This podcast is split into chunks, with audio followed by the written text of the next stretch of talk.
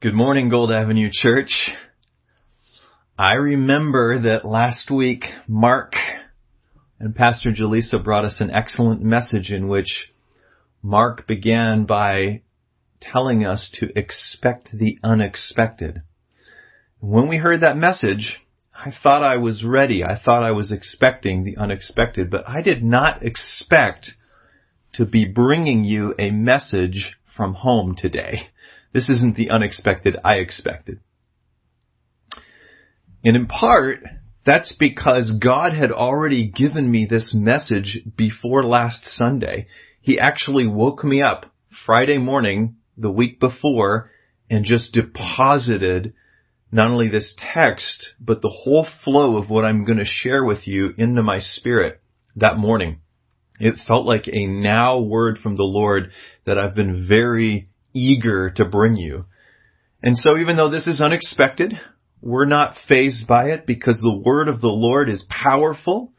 Even at a distance, his presence is among us, binds us together, and he will speak. And so let's turn to him now and ask him to enliven his word and to give us ears to hear.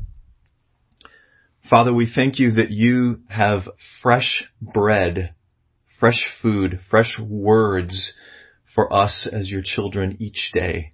That there's always from something from you to strengthen us, to guide us, and to uh, grow us up into the fullness of the plans that you have for us in Jesus Christ. And Father, we thank you that you have plans for us as individuals, but that you also have plans for us as a church. And I pray that as your word is preached this morning, that you'll be speaking and communicating those plans, but that you'll also be giving us faith to believe and to walk in them. And so we invite you, Holy Spirit, to be active among us, giving ears to hear and obey the Word of God. And we pray this in the mighty name of Jesus. Amen.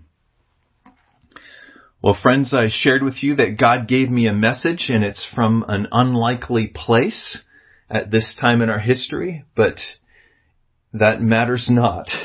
Uh, God actually put it in my heart, this text on my heart, and then for two weeks in a row, noon prayer found themselves praying out of this text. And so it was a wonderful affirmation that, that the Holy Spirit was speaking.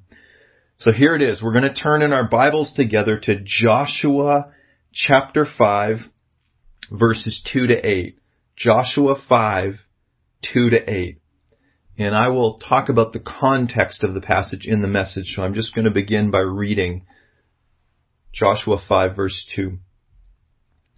At that time, the Lord said to Joshua, make flint knives and circumcise the Israelites again.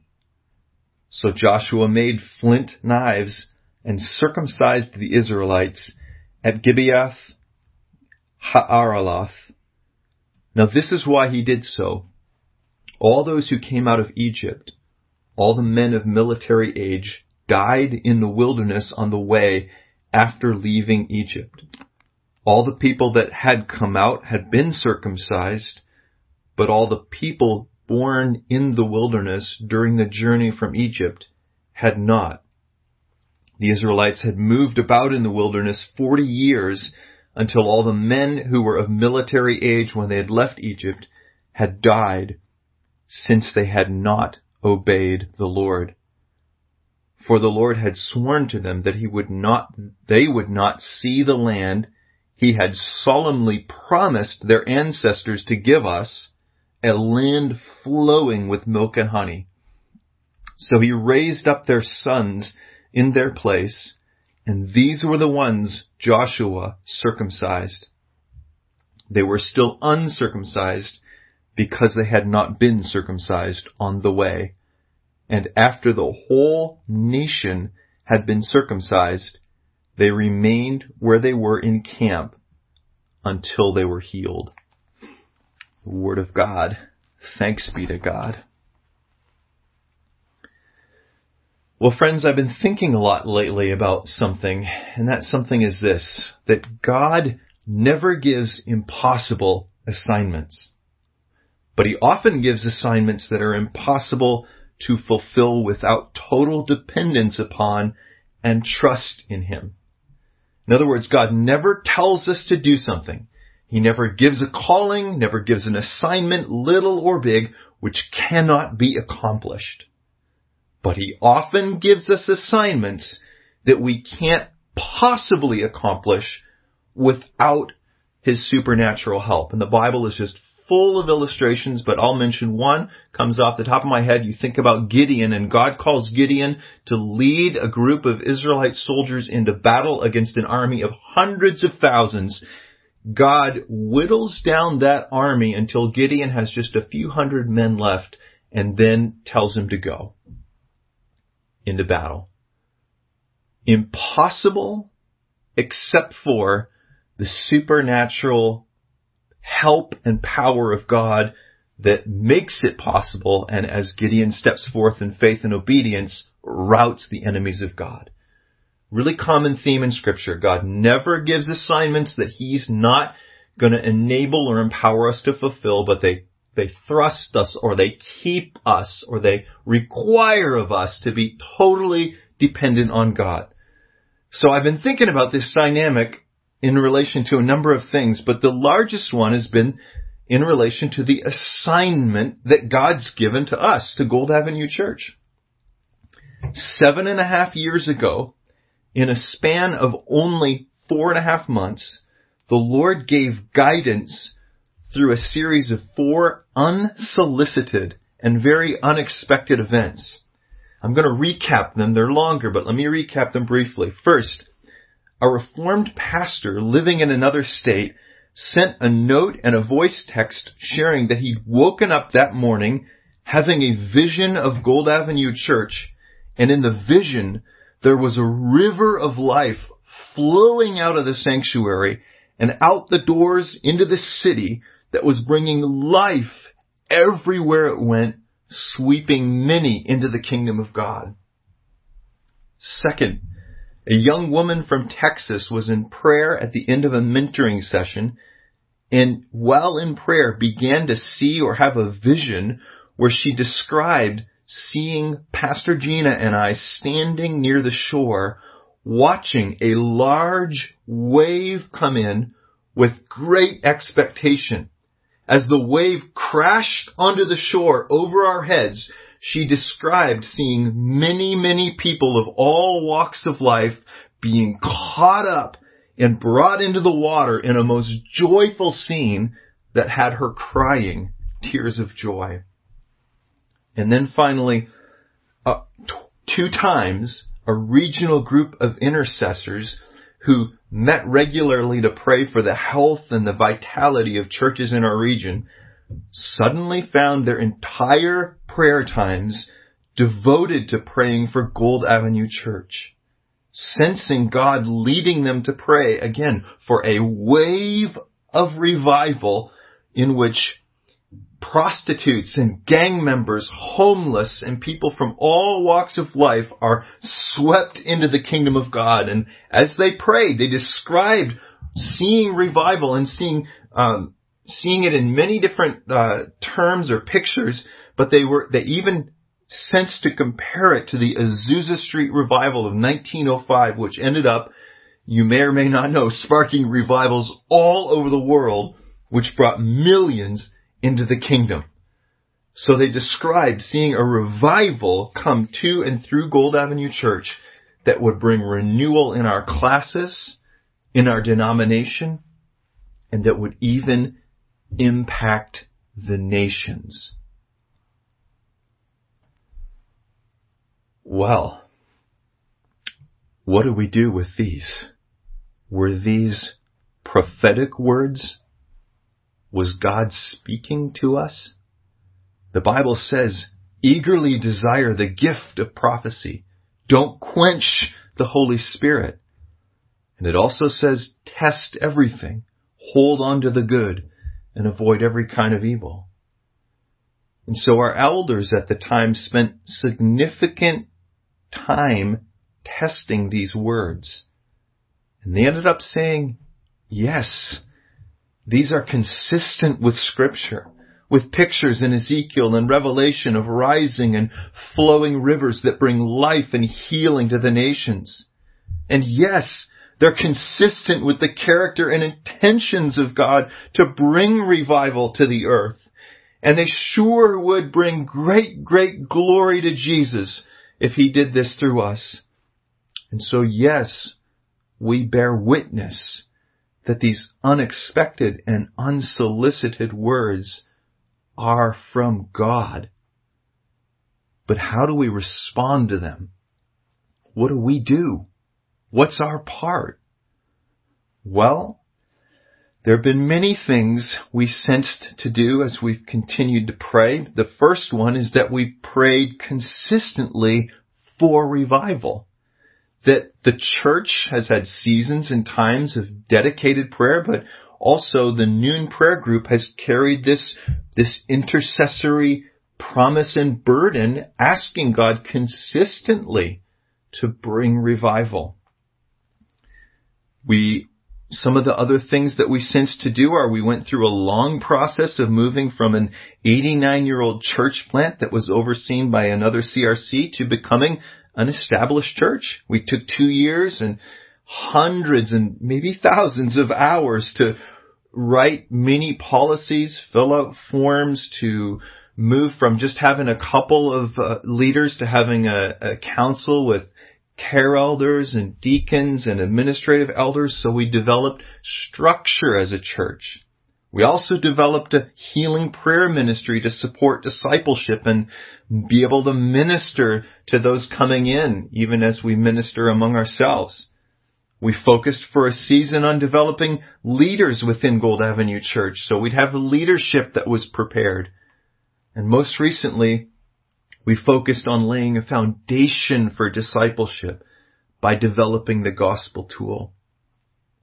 And along the way, along the journey, we began to see initial, very partial, but also exciting fulfillment of aspects of these visions. And I won't go into those now but the point is that we, we've taken some human steps of faith and obedience that we believe the Lord's called us to take in preparation. But we haven't yet seen the kind of revival prophesied in the visions and prayers.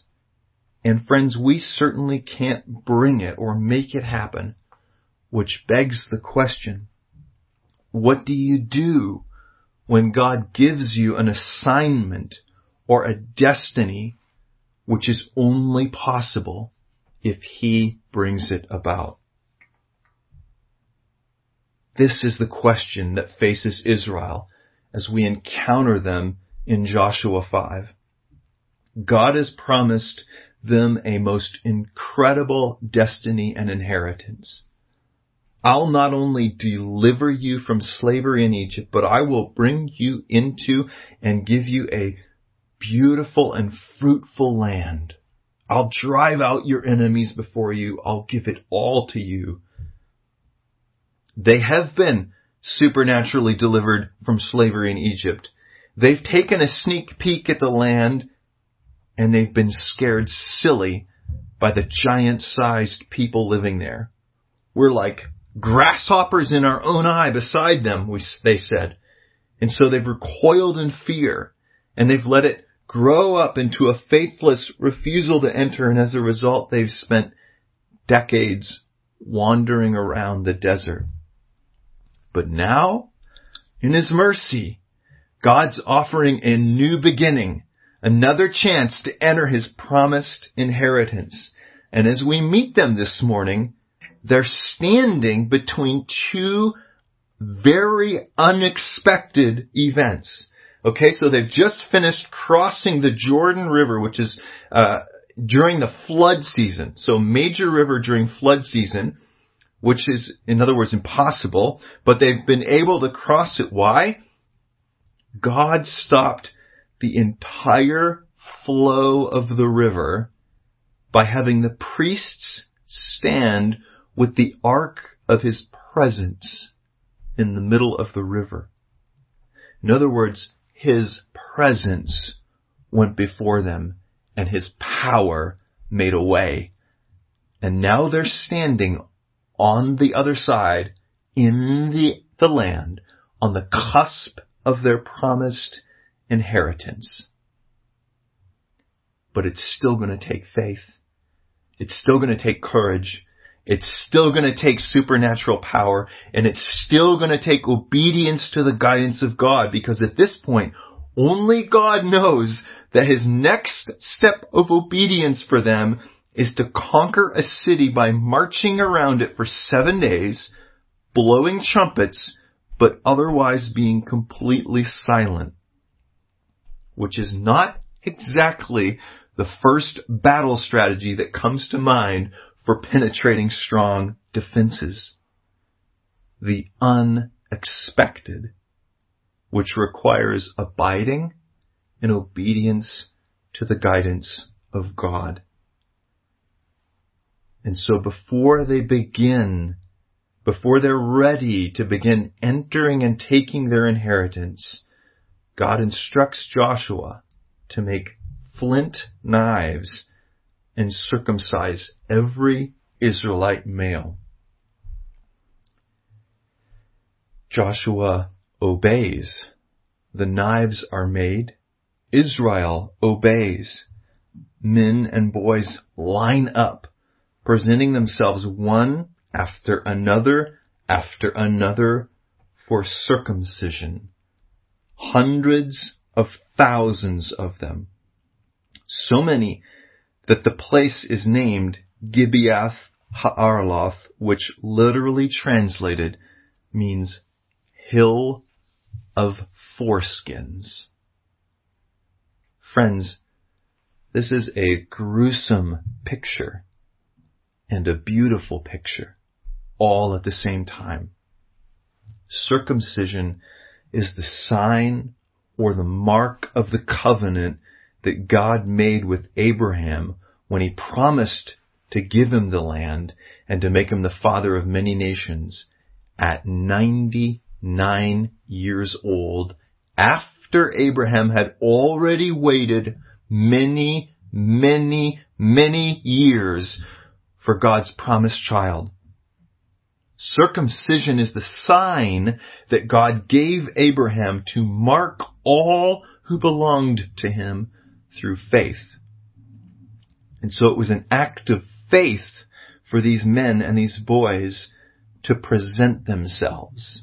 It was an act of faith to let themselves be cut or marked, as it were, as belonging to God. Even as it took faith for Abraham to keep believing God and to obey his guidance to be circumcised at 99 years old after God had made promises years and years ago that were not yet fulfilled. Imagine. Decades earlier, God had promised him that he'd be the father of many nations, that he would bless the world through him. And he's 99 and he doesn't have the promised inheritance. And now God's appearing to him and he's saying, circumcise yourself. That's the sign of the covenant. So it takes great faith for a 99 year old man to keep believing God, to obey His guidance, and to be circumcised. And what I'm saying is it takes the same faith for this generation of Israelites to obey God because they still haven't received the promised inheritance. This is a huge deal. This is God saying, I have made promises which I will fulfill, and your role is to bind yourself to me in faith, to be set apart and marked as mine, to consecrate yourselves and your families.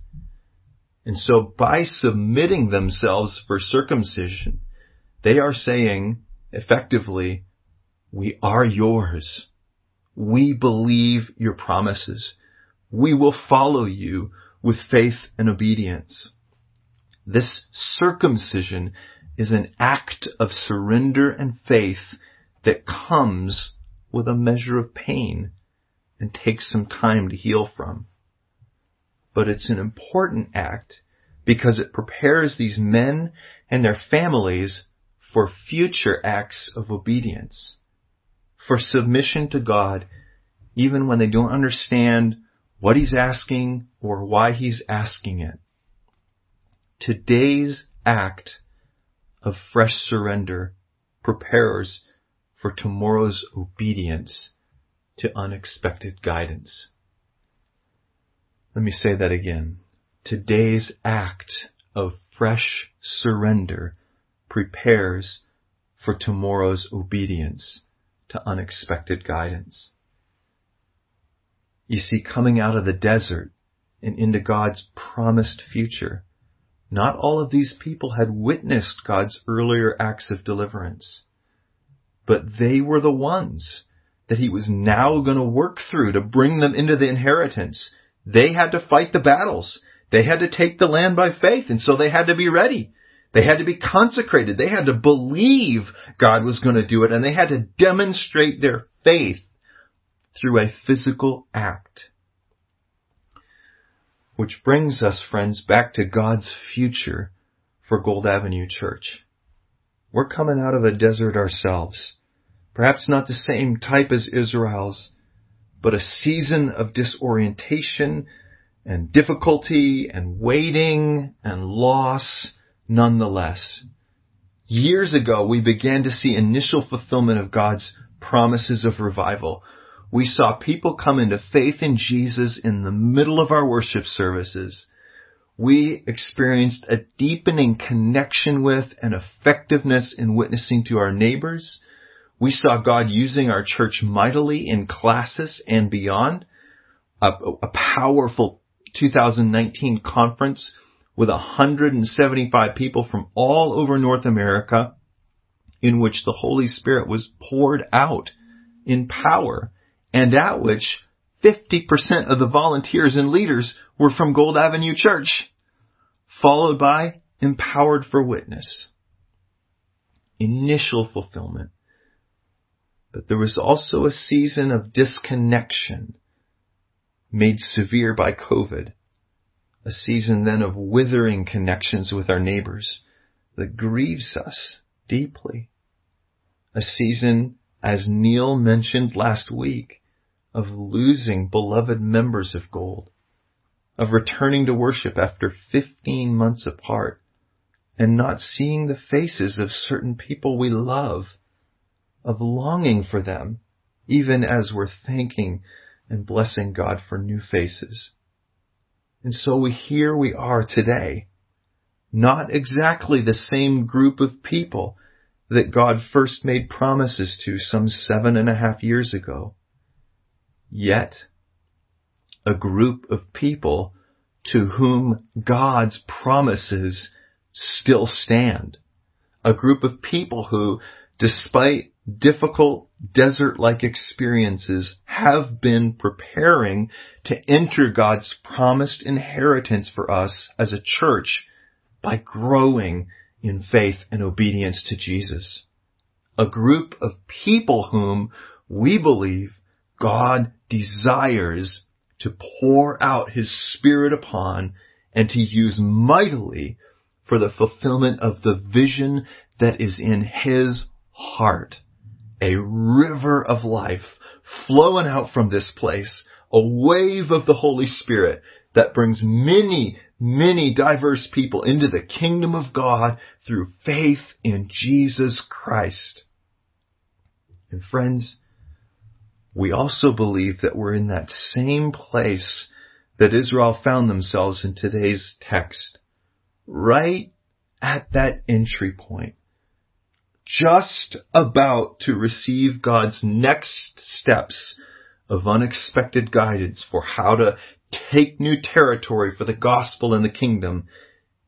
And yet before we do so, needing to consecrate ourselves to the Lord afresh, to renew our covenant with Him, as it were, to reaffirm our baptismal promises and vows to say, yes, Lord, we are completely yours.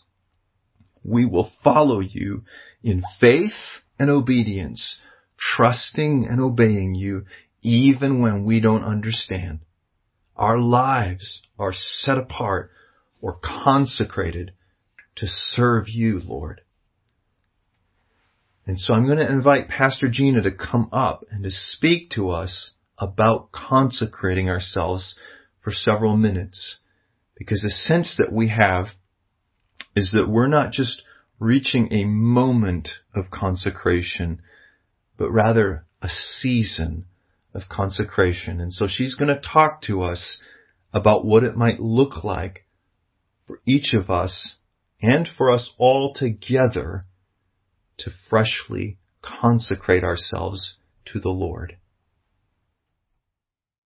And so, church family, God's call on us as a people, a beloved people. God's call on us that we heard him say, and maybe some of you for the first time, that you've heard these prophetic words about a river of life flowing out to the city. And just as we were listening, I'm looking at that cityscape behind us and thinking, how much God loves the people of this city. And how much He wants to use us as humble, as um, weak as we may feel. He wants to use us. And each one of us is not here by surprise today. The Lord has this word for each of us. As Pastor Dave mentioned, it can feel like we are coming out of a desert season. Can I get a witness? Yeah. And so even the idea of, okay, now we're going to go and somehow conquer the promised land. And as he mentioned, God's assignments are impossible except for the empowering work of His Holy Spirit. That resurrection power that raised Jesus from the dead, He, the Holy Spirit, lives in us. There's an urgency, and we heard many testimonies last week about a sense of urgency, increasing urgency to share the gospel. And yet, um, we have some trepidation about doing that too. And so again, we need that we've got this assignment, we've got this good news of the gospel of the kingdom of God, and yet we need the filling of the Holy Spirit. We need the power of God to work with us. And so, Pastor Dave said, today's act of surrender or consecration prepares us for tomorrow's obedience to God's unexpected guidance. And so consecration is the act of setting oneself apart for God's holy purposes. And we um, often will consecrate ourselves to the Lord through a prayer or a prayer of dedication. And so it's choosing to submit ourselves to God's will and His purposes. And even as was mentioned, how were the Israelites going to take Jericho? It was going to be a way, God's way, a supernatural way. And so part of this consecration is if you think about circumcision, it's cutting away the flesh. And so this prayer of consecration is cutting away our sense of self-reliance and we're saying, I'm relying on the Holy Spirit. I'm relying on supernatural moves of God to um, make a way. In short, Bruce Wilkinson says consecration is the amount of our unconditional surrender to God. And so, circumcision, a sign, a mark of being God's people. In our baptisms, we were marked by the Holy Spirit. And there was this covenant between God and His people. And He would be their God and we would be His people. And so as we've been baptized, we remember that we die and we rise. If you think about baptism by immersion, you go down in the water and you come back up. And so this dying and rising with Christ. We're baptized into the name of the Son of God and we're assured that Christ himself washes us in his blood. And he also um, shares with us, we share with him his death and his resurrection. And so I'm reading some words from the baptismal liturgy just to, because sometimes when we're watching a baptism, we're so caught up in just the excitement of seeing someone baptized, whether it's an infant or an adult. But there's meaningful words here, and I just want to read a few of these words. Baptism into the name of the Holy Spirit is the assurance that the Spirit of God will make his home within us. While living within us, the Spirit will continually work to strengthen and deepen our union with Christ. He will make real in our lives Christ's work of washing away our sins, and He'll also help us each day to live the new life we have in Christ. As a result of his work within us, we shall one day be presented without the stain of sin among the assembly of the elect in life eternal. Baptism has two sides, or covenant has two sides, God's part and our part. We grow up into our baptismal identity as people of God as we more and more die to ourselves and rise and live in this new life. Galatians 2:20 says, "I've been crucified with Christ, and it's no longer I who live, but Christ who lives in me. And the life I live by wait. The life I now live in the body, I live by faith in the Son of God, who loved me and gave himself up for me." And so consecration, first of all, is just um, a response to God's love. He gave himself for me. And so it's a response. It's an act of surrendering ourselves to Him because of His first love for us. Consecration is a declaration of our faith in Jesus. I live because of and I live for Christ. And consecration is an intentional dying and arising with Christ. And when we're thinking circumcision, we're thinking again, cutting away the flesh and so, not just cutting away sin, but also cutting away self-reliance. Also cutting away um, our own wisdom. Says, trust in the Lord with all your heart and lean not on your own understanding. In all your ways acknowledge Him and He will direct our paths.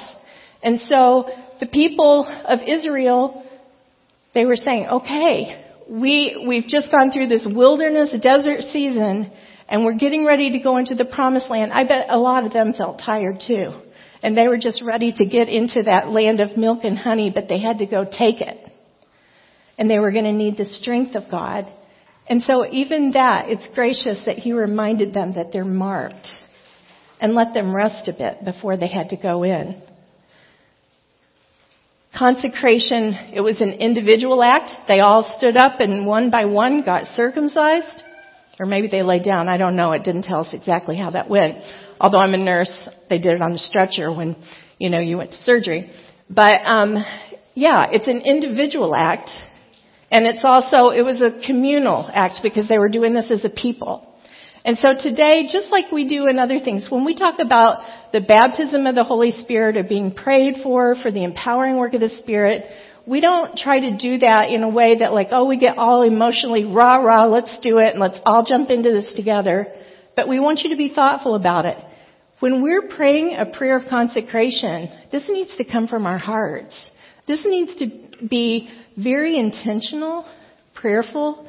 And so um, we're going to ask you to do this individually, but we're also going to ask to do it communally. And so by that, we're asking that you do this at home and then come back and let's celebrate together. And so there's a handout for you. And this, I'm going to ask everybody to take this home. And there's a sample prayer of consecration on the back, or you can write your own. But really, it's what are you surrendering to the Lord? in this season. Surrendering your, your body, surrendering your time, surrendering your thoughts, surrendering your resources. Think about this, church family. when this river of revival comes, and suddenly there's a lot of baby Christians, we've seen a few of our families have new babies in this season, and um, they've consecrated themselves to parenthood, right? They don't choose when they get up. They don't choose when they eat. They don't choose when they shower. Like there's so many things that revolve around the baby's schedule. Well, when the Lord brings in a bunch of baby Christians, can you see why it would be important for us to consecrate ourselves? Because we may need to be involved with discipleship, healing prayer appointments, um, food runs, helping find lodging. We don't know the ways that, all the ways that we're going to get to show the love of God. But we're going to do this not in our own strength, because maybe some of you, like you said, you feel tired even this morning. Um, we can trust that as we surrender ourselves to the Lord, He's going to give supernatural ways. Don't you think it was a lot easier to just walk around Jericho and blow some trumpets than to have to tear down the walls manually? The Lord's going to give us those kind of supernatural strategies for blessing this city and seeing His kingdom come and His will be done. And so, again, we can expect the unexpected. And I want to close with a prayer of Paul, um, who prayed this prayer. I don't think I've said what we're going to do with these. You're going to pray your prayer of consecration. And then, after you've done that, I'm going to ask you to share it with three people. Call up or get together. Share that you've prayed your prayer of consecration and ask them to pray for you. And then next week and the following weeks after you've prayed your prayer of consecration at home, we're going to have some sort of a interactive thing where you can put a little your name on a slip and put it on the cross and that'll be up here next week and in the weeks following.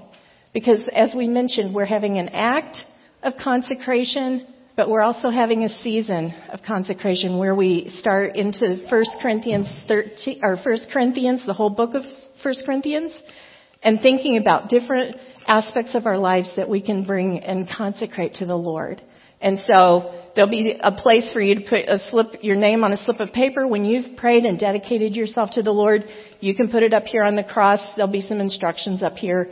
You can do it before church, after service, while we're worshiping. We'll celebrate together if we see somebody go up and put their name up there.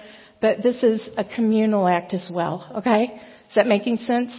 And so now, a prayer from um, Paul that he prayed. Will you pray with me, please? I pray that out of his glorious riches he may strengthen you with power through his Spirit in your inner being, so that Christ may dwell in your hearts through faith. And I pray that you, being rooted and established in love, may have power together with all the Lord's holy people to grasp how wide and long and high and deep is the love of Christ, and to know this love that surpasses knowledge that you may be filled to the measure of all the fullness of God. Now to him who's able to do immeasurably more than all we ask or imagine, according to his power that's at work within us, to him be glory in the church. Lord, to you be glory in this church, Gold Avenue Church, and in Christ Jesus through all generations, forever and ever. And all God's people said, Amen.